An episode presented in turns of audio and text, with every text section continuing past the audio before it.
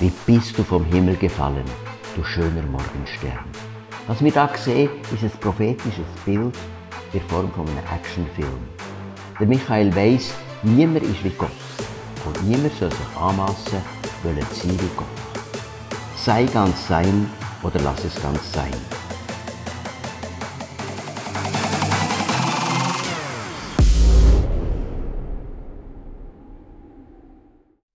Hallo zusammen, wir schauen heute Kapitel 12 an. Jetzt ist das Vorspiel zu Ende. Die Gnadenzeit ist an ihr Ende gekommen, die Gelegenheit, während der zwei ersten Gerichtswellen noch zu Gott umzukehren, die Gelegenheit ist vorbei. Es ist keine Zeit mehr zum Umkehren. Es gibt keinen Tempelvorhof mehr, keinen Ort mehr, wo man unverbindlich könnte schnuppern wie das im christlichen Glauben so wäre. Entweder du bist klar entschieden oder nicht. Sei ganz sein oder lass es ganz sein. Bis zum Kapitel 11 geht das Vorspiel vom End und jetzt mit Kapitel 12 fährt die letzte Phase der Endzeit an, bis Jesus wiederkommt. Zuerst werde ich euch Kapitel 12 vorlesen. Die Frau und der Drache. Und es erschien ein großes Zeichen am Himmel, eine Frau mit der Sonne bekleidet und der Mond unter ihren Füßen und auf ihrem Haupt eine Krone von zwölf Sternen. Und sie war schwanger und schrie in Kindesnöten und hatte große Qual bei der Geburt. Und es erschien ein anderes Zeichen am Himmel, und siehe, ein großer roter Drache, der hatte sieben Häupter und zehn Hörner und auf seinen Häuptern sieben Kronen, und sein Schwanz fegte den dritten Teil der Sterne des Himmels hinweg, und warf sie auf die Erde.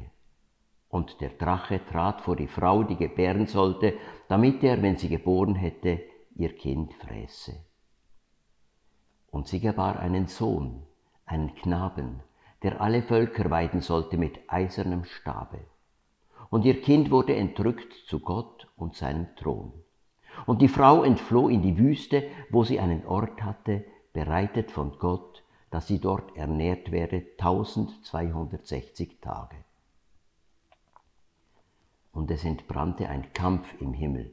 Michael und seine Engel kämpften gegen den Drachen. Und der Drache kämpfte und seine Engel, und sie siegten nicht, und ihre Stätte wurde nicht mehr gefunden im Himmel. Und es wurde hinausgeworfen der große Drache, die alte Schlange, die da heißt Teufel und Satan, der die ganze Welt verführt, und es wurde auf die Erde geworfen, und seine Engel wurden mit ihm dahin geworfen. Und ich hörte eine große Stimme, die sprach im Himmel, Nun ist das Heil und die Kraft und das Reich unseres Gottes geworden und die Macht seines Christus. Denn der Verkläger unserer Brüder ist verworfen, der sie verklagte Tag und Nacht vor unserem Gott. Und sie haben ihn überwunden durch des Lammes Blut und durch das Wort ihres Zeugnisses und haben ihr Leben nicht geliebt bis hin zum Tod. Darum freut euch ihr Himmel und die darin wohnen. Weh aber der Erde und dem Meer, denn der Teufel kommt zu euch hinab und hat einen großen Zorn und weiß, dass er wenig Zeit hat. Und als der Drache sah, dass er auf die Erde geworfen war, verfolgte er die Frau, die den Knaben geboren hatte. Und es wurden der Frau gegeben die zwei Flügel des großen Adlers, dass sie in die Wüste flöge an ihren Ort, wo sie ernährt werden sollte, eine Zeit und zwei Zeiten und eine halbe Zeit fern von dem Angesicht der Schlange. Und die Schlange stieß aus ihrem Rachen Wasser aus, wie einen Strom hinter der Frau her, um sie zu ersäufen. Aber die Erde half der Frau und tat ihren Mund auf und verschlang den Strom, den der Drache ausstieß aus seinem Rachen. Und der Drache wurde zornig über die Frau und ging hin zu kämpfen gegen die übrigen von ihrem Geschlecht, die Gottes Gebote halten und haben das Zeugnis Jesu. Und er trat an den Strand des Meeres. Die Schlussphase bringt für die christliche Gemeinde enorme Kämpfe und Auseinandersetzungen. Gottlob ist die Zeit begrenzt, hat schon Jesus gesagt, als er auf der Erde war. Sonst kam kein Mensch da durch. Die Begrenzung der letzten Zeit ist das so ausgedrückt, symbolisch gesagt, sind es 42 Monate oder dreieinhalb Jahre oder 1260 Tage. Das ist immer gleich viel. Dreieinhalb ist die Hälfte vor Vollzahl sieben. Das heisst, es ist eine Zeit, die von Gott begrenzt ist, die einen Anfang hat, aber Gott auch ein Ende. In dieser Schlussphase gibt die Macht vom Bösen der Teufel noch einmal Vollgas. Aber in dem allem ist die Gemeinde von Jesus wunderbar geschützt. Die dramatische, begrenzte Zeit der Endereignisse wird in den Kapitel 12 bis 18 geschildert. Und es ist wie bei einer Geburt. Sie kündigt sich einisch an mit immer häufiger eintretenden Wehen. Das ist gewissermaßen das Vorspiel. Und nachher kommt die eigentliche Schlussphase der Geburt mit den Presswehen, die die Frau extrem herausfordern, bevor nachher das Wunder passiert und das Kind zur Welt kommt. Was für ein Trost ist für die Frau während der Presswehen, dass das eine begrenzte Zeit ist und dass das Ziel von dem schmerzlichen Prozess etwas Wunderbares ist. Neues Leben. Das zwölfte ist ein starkes Kapitel. Da soll noch jemand sagen, die Bibel sei eintönig und langweilig. Was wir da sehen, ist ein prophetisches Bild in Form von einem Actionfilm. In diesem Film gibt es zwei Hauptpersonen, eine Frau und ein Drach. Wer der Drach oder die Schlange ist, wird klar gesagt, der Teufel, der Satan. Aber wer ist die Frau? Die Frau, das Volk von Gott. Es passiert dieser Frau, was früher schon der Mutter von Moses passiert ist, das bedrohte Kind wird gerettet. Und was nach der Geburt von Jesus ist passiert, wieder ist das Baby mit dem Tod bedroht, wieder wird es von Gott bewahrt. Und da jetzt, so sind sich die meisten Ausleger einig, bedeutet die Frau das Volk von Gott, das Volk vom alten Bund Israel und das Volk vom neuen Bund, die christliche Gemeinde. Die von euch, die die Bibel kennen, wissen, dass das Volk von Gott manchmal in der Bibel mit einer Frau verglichen wird und dass Gott ihr Ehemann ist, was er gern hat und mit ihr einen Bund geschlossen hat. Die starken Bilder der Bibel nimmt die Offenbarung noch einmal auf. Wir haben es schon gesehen und werden ihm noch begegnen. Die Gemeinde wird als Brut bezeichnet, was sich auf ihre Hochzeit freut. Und die Wiederkunft von Jesus ist nachher das wunderbare Hochzeitsfest, davon später. Aber jetzt, im Kapitel 12, sehen wir das Bild vom Volk von Gott als einer Frau, die gerade dran ist, ihr Kind zur Welt zu bringen. Aus dem alttestamentlichen Gottesvolk Israel ist Jesus Christus geboren worden. Da wird das sozusagen im Zeitraffer erzählt, wie der Teufel darauf lauert, Jesus zu vernichten, wie Gott ihn aber in Kreuz und Auferstehung zu sich genommen hat und er jetzt bei Gott auf dem Thron sitzt. Jetzt, wo der Satan Jesus nicht mehr packen kann, geht er auf seine Kinder los, das neutestamentliche Gottesvolk, die Gemeinde. Die Bilder, die die Frau beschreiben, die kennst du bereits aus den früheren Kapiteln der Offenbarung. Die Frau ist mit der Sonne bekleidet. Sonne, das bedeutet Jesus, das Licht vom Evangelium. Die gute Nachricht von Jesus ist das Kleid der Gemeinde. Die Frau hat den Mond unter ihren Füßen. Der Mond steht ja in Offenbarung für die Religionen und Lebensphilosophien dieser Welt. Der Mond hat kein eigenes Licht. Er ist nur ein Abglanz vom wahren Licht, der Sonne, vom Evangelium. Die Gemeinde ist der Religion und Philosophie nicht ausgeliefert, sie steht klar drüber. Sie hat eine Krone mit zwölf Sternen.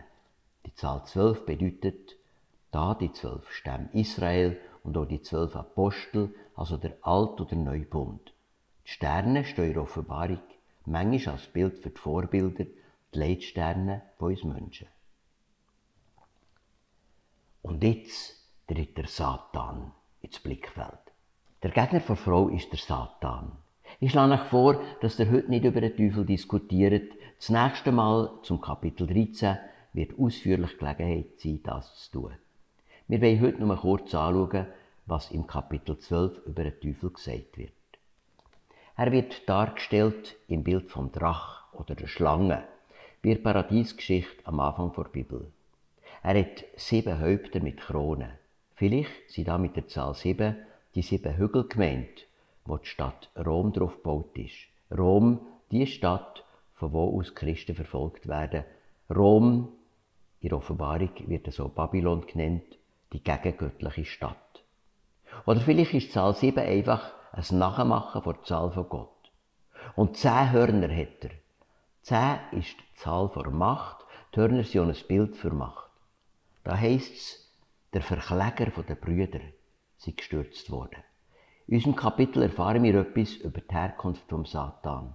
Ursprünglich war er ein Engel, der offenbar eine Revolution gegen Gott gemacht hat. Er wollte sein wie Gott und ist darum aus dem Himmel geworfen worden, aus der Engelwelt. Gott schickt dem Teufel der Engel Michael entgegen. Der Name Michael bedeutet, wer ist wie Gott? Der Michael weiß, niemand ist wie Gott und niemand soll sich anmassen, wollen sein wie Gott.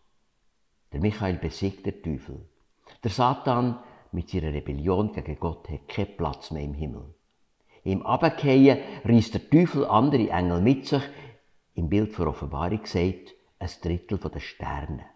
Die Sterne, die er mit sich in Abgrund reißt, sind weitere gefallene Engel, Dämonen. In der Bibel finden sich Hinweise, dass der Satan ein gefallener Engel ist.